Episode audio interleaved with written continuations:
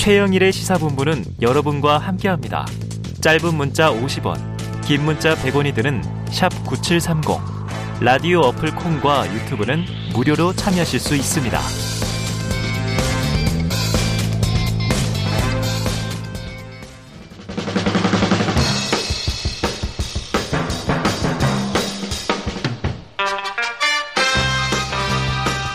네, 매주 월요일 주말 사이 뉴스를 정리하고 주간 이슈를 미리 살펴보는 주간 이슈 Monday 시간입니다.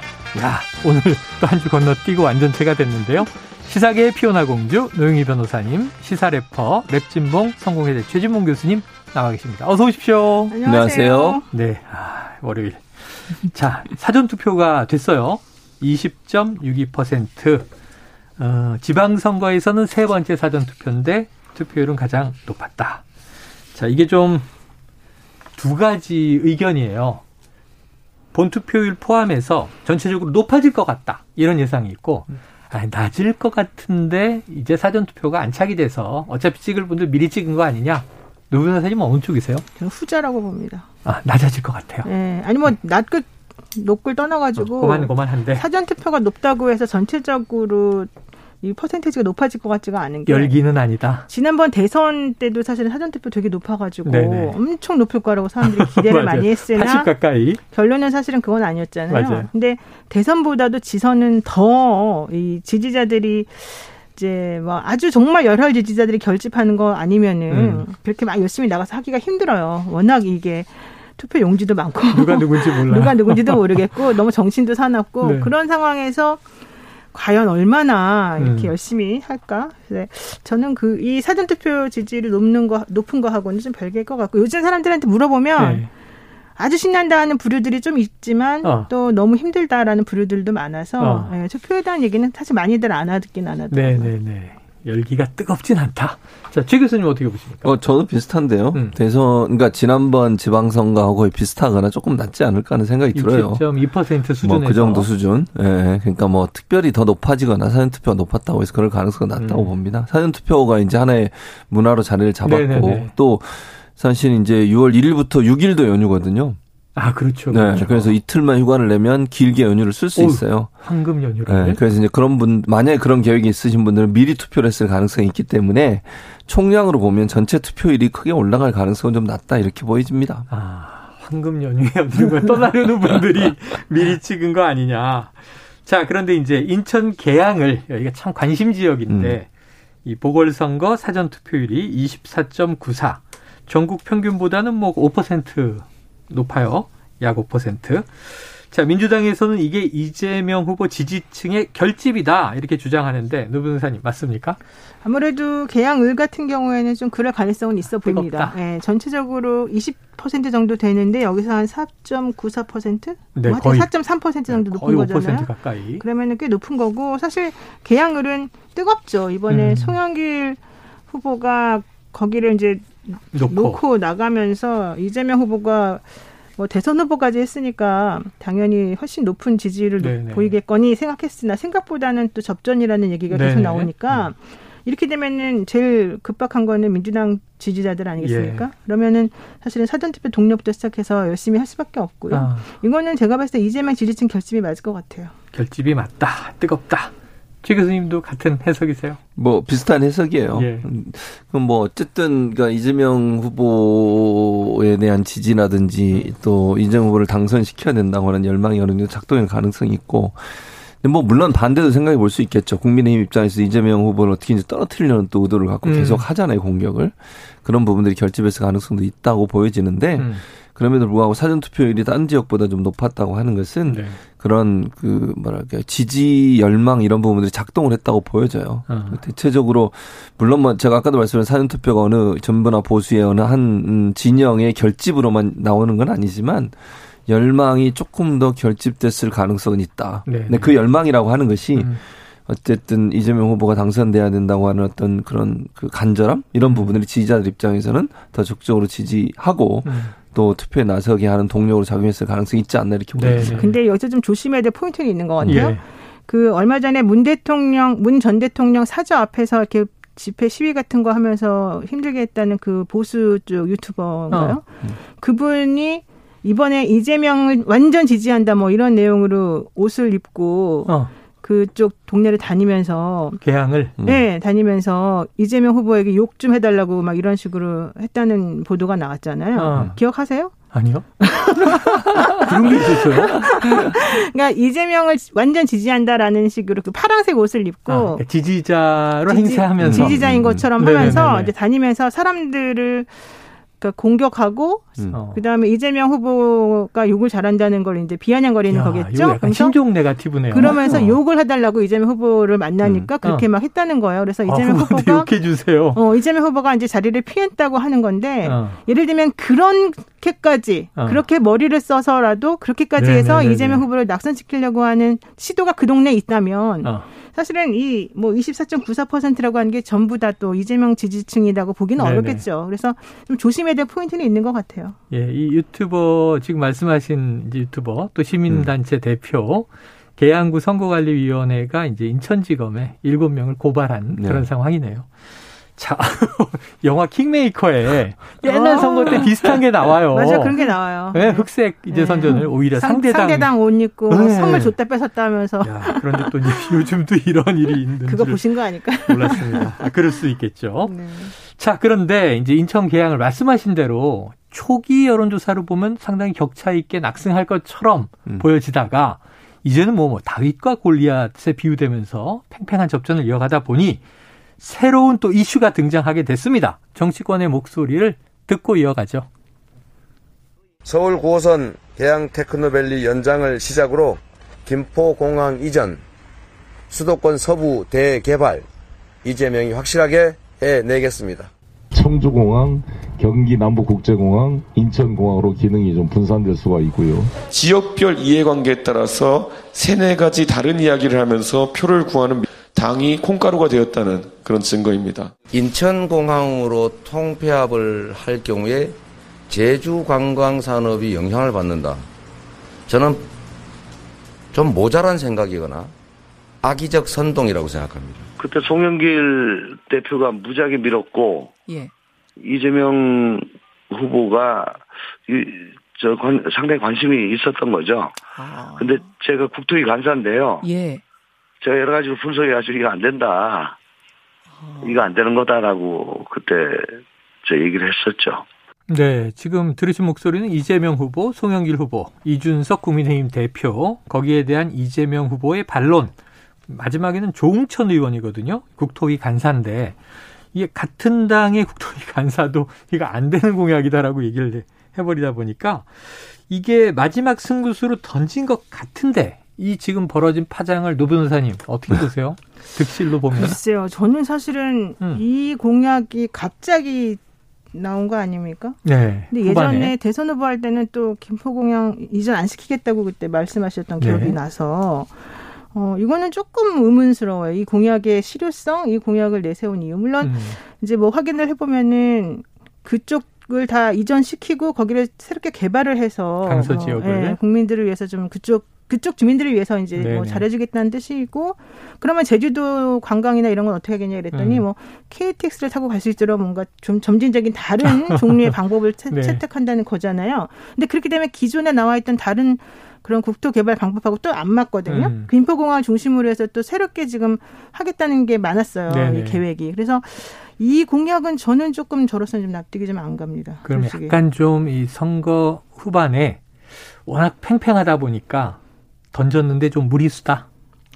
글쎄요. 근데 이제 공항 김포공항이 없어지게 되면 서울에서 또 인천까지 가려면 이제 아마도 그 거리가 줄어들고 여러 가지 속도가 또 빠른 다른 탈 것이 음. 있으니까 괜찮을 수도 있겠지만은 일단 당장으로서는 잘 다른 쪽에 있는 서울 사람들이나 이런 지역 사람들은 좀 불편하지 않을까. 네. 단기적으로 보면. 예.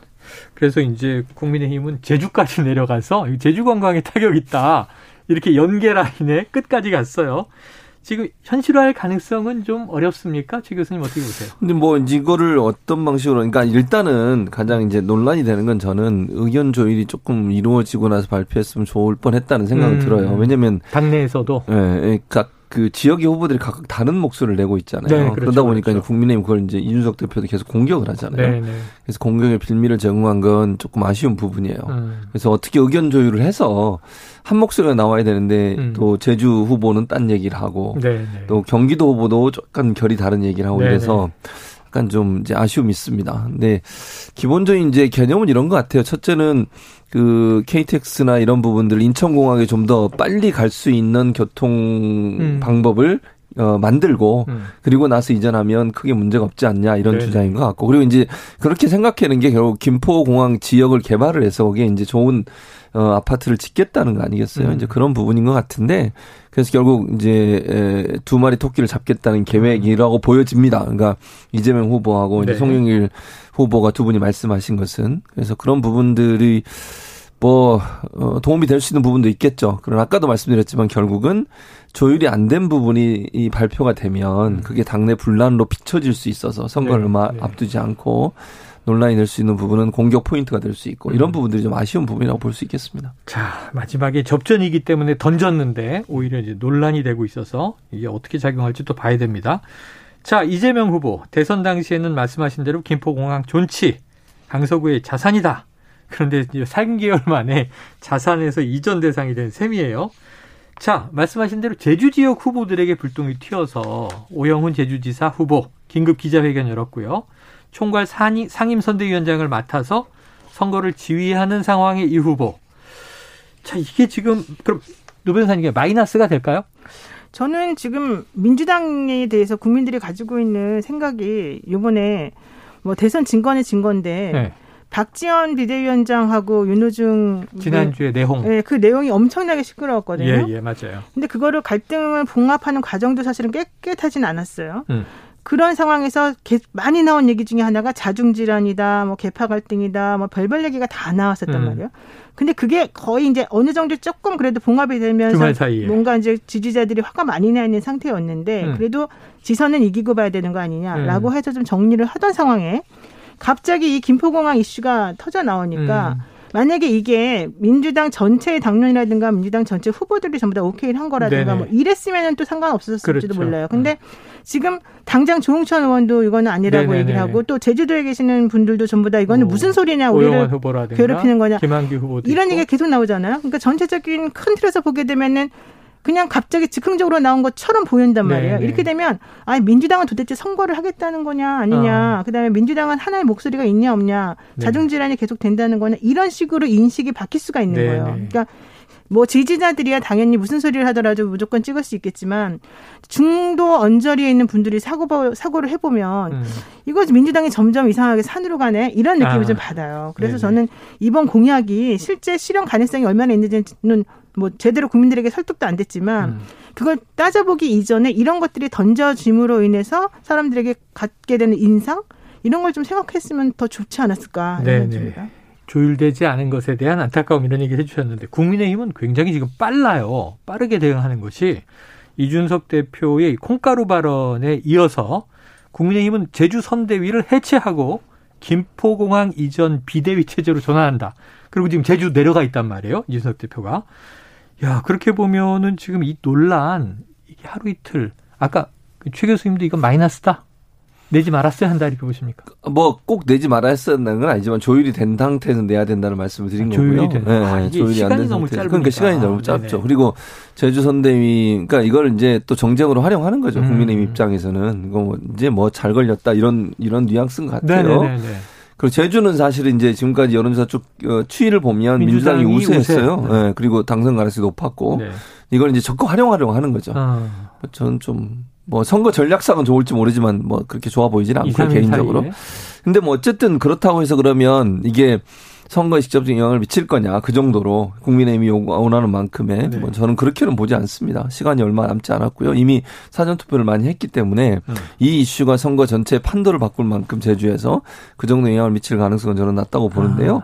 어쨌든 그럼에도 불구하고 이, 이 이슈를 계속 던지면서 이재명 후보를 공격하고 제주의 선거 판도를 바꾸려고 노력은 할 거예요. 음. 그러나 이건 이제 만약에 실행이 되더라도 시간이 필요해요. 이거 당장 무슨 바로 네, 될수 있는 네, 네, 문제가 네, 절대로 아니에요. 왜냐면 아까 말씀드렸지만 일단 그럼 접근성을 높이기 위한 여러 가지 방안들이 마련돼야 돼요. 그리고 음. 나서 옮겨야지 당장 옮길 수는 없잖아요. 그렇죠, 그렇죠. 예를 들어 민청공항으로 옮긴다 민청공항에 더 빨리 갈 수 있는 서울 시내에서 그런 KTX나 뭐 아니면 다른 철도 라인이나 이런 게 있어야 되죠. 지금 국내선 이제 비행 횟수를 다 흡수할 수 있어야 되고요. 그렇죠. 네. 그런 부분들이 정리되지 않으면 옮길 수가 없어요. 그러니까 이건 뭐 공약으로 내세우는 게 내일 하루 아침에 뭐 네. 당장 한다 이런 개념은 아니잖아요. 그렇죠. 그러니까 검토 가능한 부분이라고 보여지는 거고 그걸 할 수 있는 여러 가지 준비 작업이 음. 필요하기 때문에 뭐 만약 이게 공약으로 채택된다 하더라도 음. 저는 시간이 좀 필요하다. 네네. 그런 점에서 좀 고려가 돼야 된다고 네. 봅니다.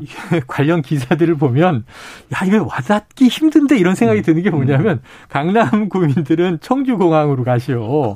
강북 구민들은 서울에 이제 원주공항으로 가시오. 이런 얘기를 하니까 청주 원주는 심리적으로 멀게 음. 느껴진단 말이에요. 엄청 멀죠. 네, 뭐 심리적으로 멀게 느껴지는 게 아니라 강원도 그리고 이제 또 충청권 이런데 자 오세훈 후보가 이재명 송영기를 퇴출해야 한다 이런 얘기까지 목소리를 높이고 있어요. 근데 이게 이재명 후보는 김포공항 자산이다라고 했다가 3개월 만에 번복하는 입장인데 송영길 대표 시절에도 김포공항 이전 얘기는 또 있었기 때문에 이 서울시장 후보가 이 공약을 주도한 것인지 어떻게 보십니까? 근데 사실 김포공항 때문에 뭐 발전이 잘 안 된다. 예전에 김포공항 정말 그랬었지만 음, 이제 인천국제공항 생기고 나서부터는 정말 여러 가지로 그 효용성이나 활용성에 대해서 논의가 많았던 건 사실이잖아요. 네네. 그래서 아마 고육지책으로 그런 여러 가지 의견들을 냈던 것 같아요. 음. 그러다 보니까 송영길 후보 입장에서는 본인의 지역구 국회의원이었을 당시에는 그 주민들의 수건 사업 비슷한 거였으니까 음.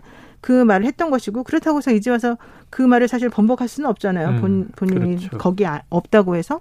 그런 상황에서 이재명 후보가 이제 그런 공약을 내세우니까 같이 동의를 한 게 아닌가 싶고요. 음. 그렇다 하더라도 이런 종류의 그런 공약은 대선급에서 얘기해야 되는 거지. 사실 뭐 국회의원, 지역구 국회의원이 네네네. 한다고 되는 건 아니잖아요. 그러니까 국토교통부에서 할 수 있는 거 아니겠습니까? 대통령이나 뭐 여러 가지 그 여러 분들이 다 합의를 통해 가지고. 음. 그래서 그런 측면에서 송영길 후보는 본인이 이제 말해놓은 게 있고 또 원래 주민들이 얼마나 힘든지를 알기 때문에 이제 동조는 한 걸로는 보이는데 네. 자세한 내막은 모르겠어요. 전화해서 한번 물어볼까요? 내막이. 그러니까 이게 대선 주자급이다라고 하는 이제 정도의 좀 비기슈를 던지면 체급이 좀 될까? 이런 고민이었을까? 아니 그리고 중요한 게 인프라를 갖춰놓은 다음에 이런 네, 공약이 나와줘야지 네. 이게 의미가 있는 거잖아요. 알겠습니다. 지금 현재 인프라가 없잖아요. 자, 또 뭐 오영훈 제주지사 후보가 예, 제주지사 출신인 원희룡 국토부 장관입니다. 이 문제에 대해서 입장을 표명하라 이렇게 또 요구하기도 했으니까 지켜보도록 하죠.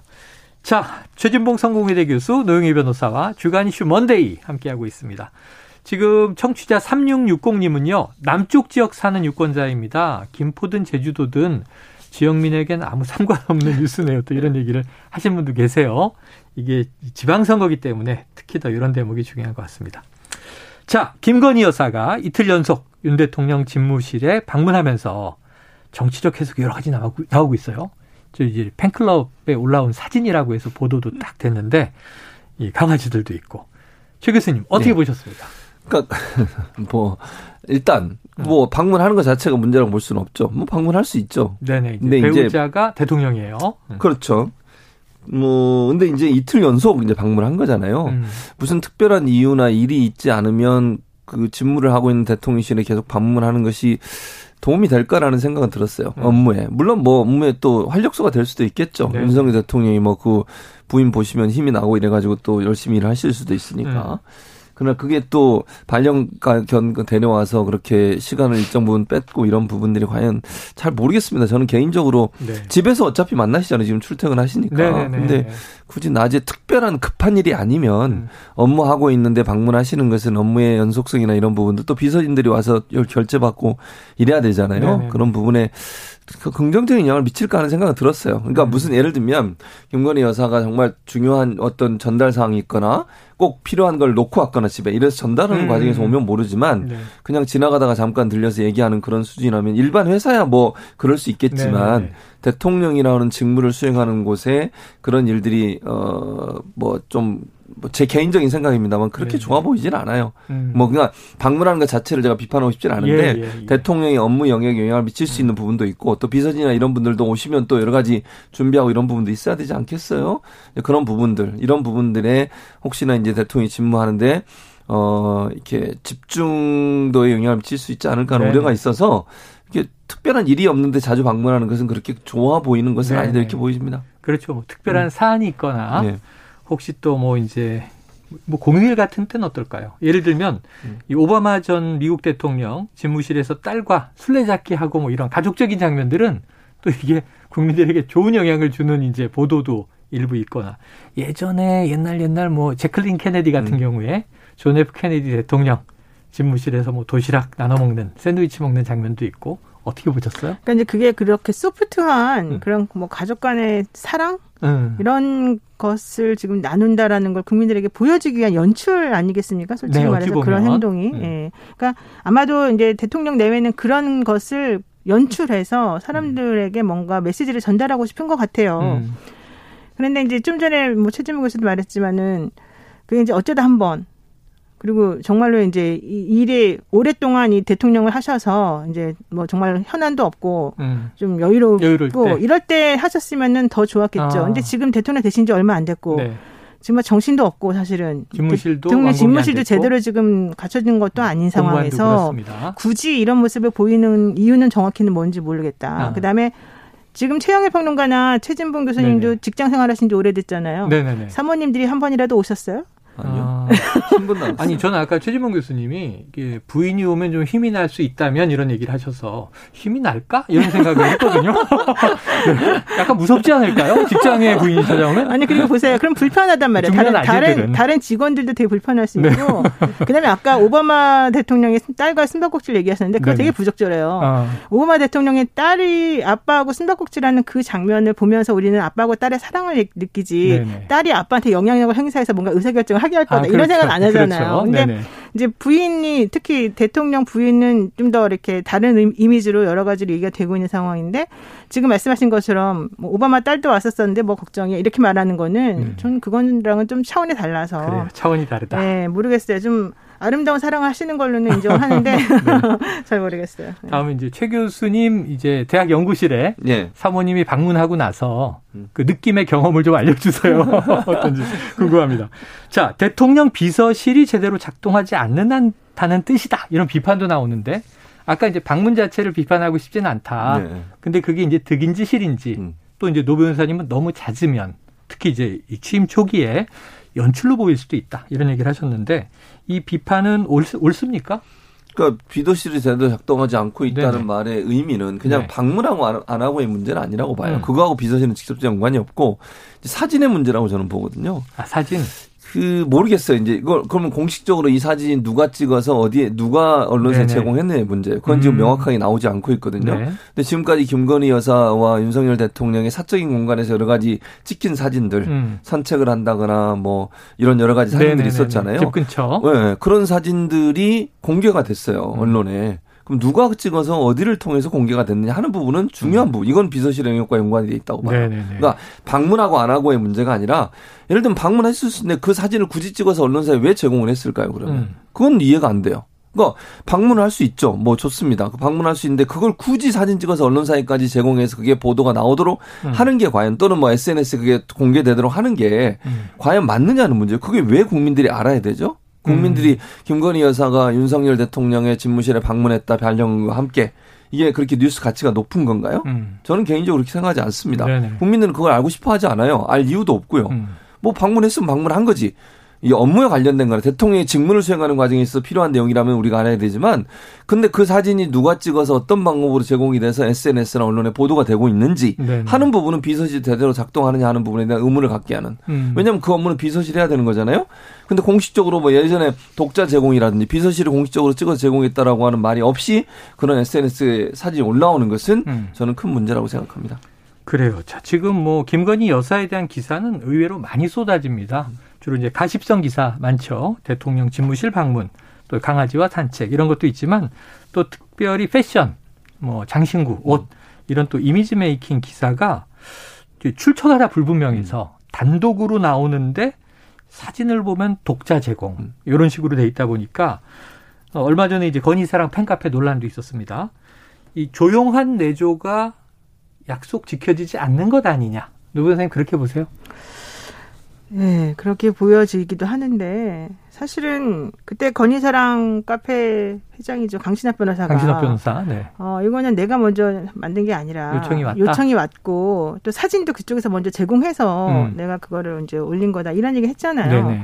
그러니까 지금 돌아다니는 수많은 사진들도 이제 그런 식으로 제공되었을 가능성이 이제 매우 높잖아요. 음. 네네. 근데 저는 참 그게 거기까지도 좋은데 기사에 항상 보면은요, 뭐 얼마짜리 뭐뭐 어. 얼마짜리 완판, 뭐.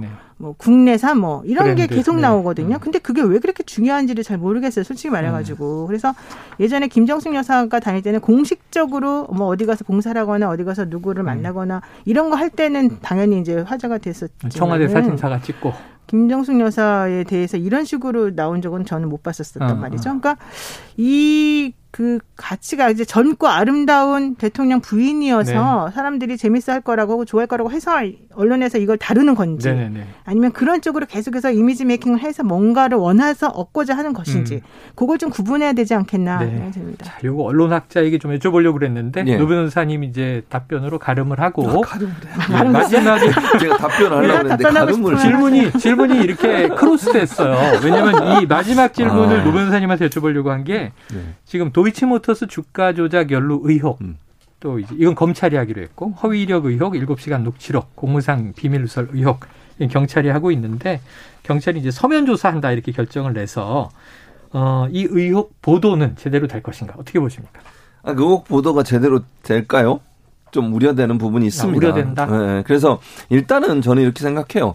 그 한동훈 법무부 장관이 그랬잖아요. 공정과 상식에 맞게 수사하겠다. 네네. 그러면 그 바로 밑에는 김건희 여사에 대한 수사라고 저는 생각해요. 음. 그 수사가 고민정원이 그렇게 질문을 한 대정부 질문에서 아, 여러 가지 수사 방법이. 있다. 뭐 음. 직접 조사할 거냐 그랬더니 여러 가지 수사 방법이 있다면 계속 피해 나가거든요. 음. 그러니까 직접 수사를 안 할 가능성이 높아요. 그 대답을 들어보면. 그러니까 소환 문제 어, 소환 문제. 그러니까 서면 조사할 가능성이 높아지지 않겠어요? 그러면서 어느 정도 마무리되고 끝날 가능성이 있고 이 부분에 대해서도 대선 전에는 그렇게 많이 보도가 나왔는데 최근에 들어서 는 이와 관련된 보도가 거의 나오지 않아요. 네. 얼마나 언론들이 이런 부분에 대해서 국민적 관심사인데 그리고 대통령 부인은 어쨌든 형사소추를 어, 받지 않는다는 어떤 규정도 없어요. 헌법상에 아, 그렇죠. 보면. 네. 그러니까 그건 일반 국민과 동일하게 대우가 돼야 되는데 그런 음. 부분에서 과연 동일하게 대우가 되고 있냐 하는 부분에 의문이 있다는 말씀을 드리고요. 앞으로도 언론이 이런 부분들을 적극적으로 보도하지 않는 네. 그런 태도를 취할 가능성이 높다. 알겠습니다. 그래서 좀 안타깝습니다. 자, 미디어 문제를 변호사님께, 수사 문제를 언론학자에게 물어보고 오늘 마무리 짓도록 하겠습니다. 자, 최지봉 교수님, 노영희 변호사님과 함께 주간 이슈 먼데이 함께 했습니다. 고맙습니다. 감사합니다. 고맙습니다.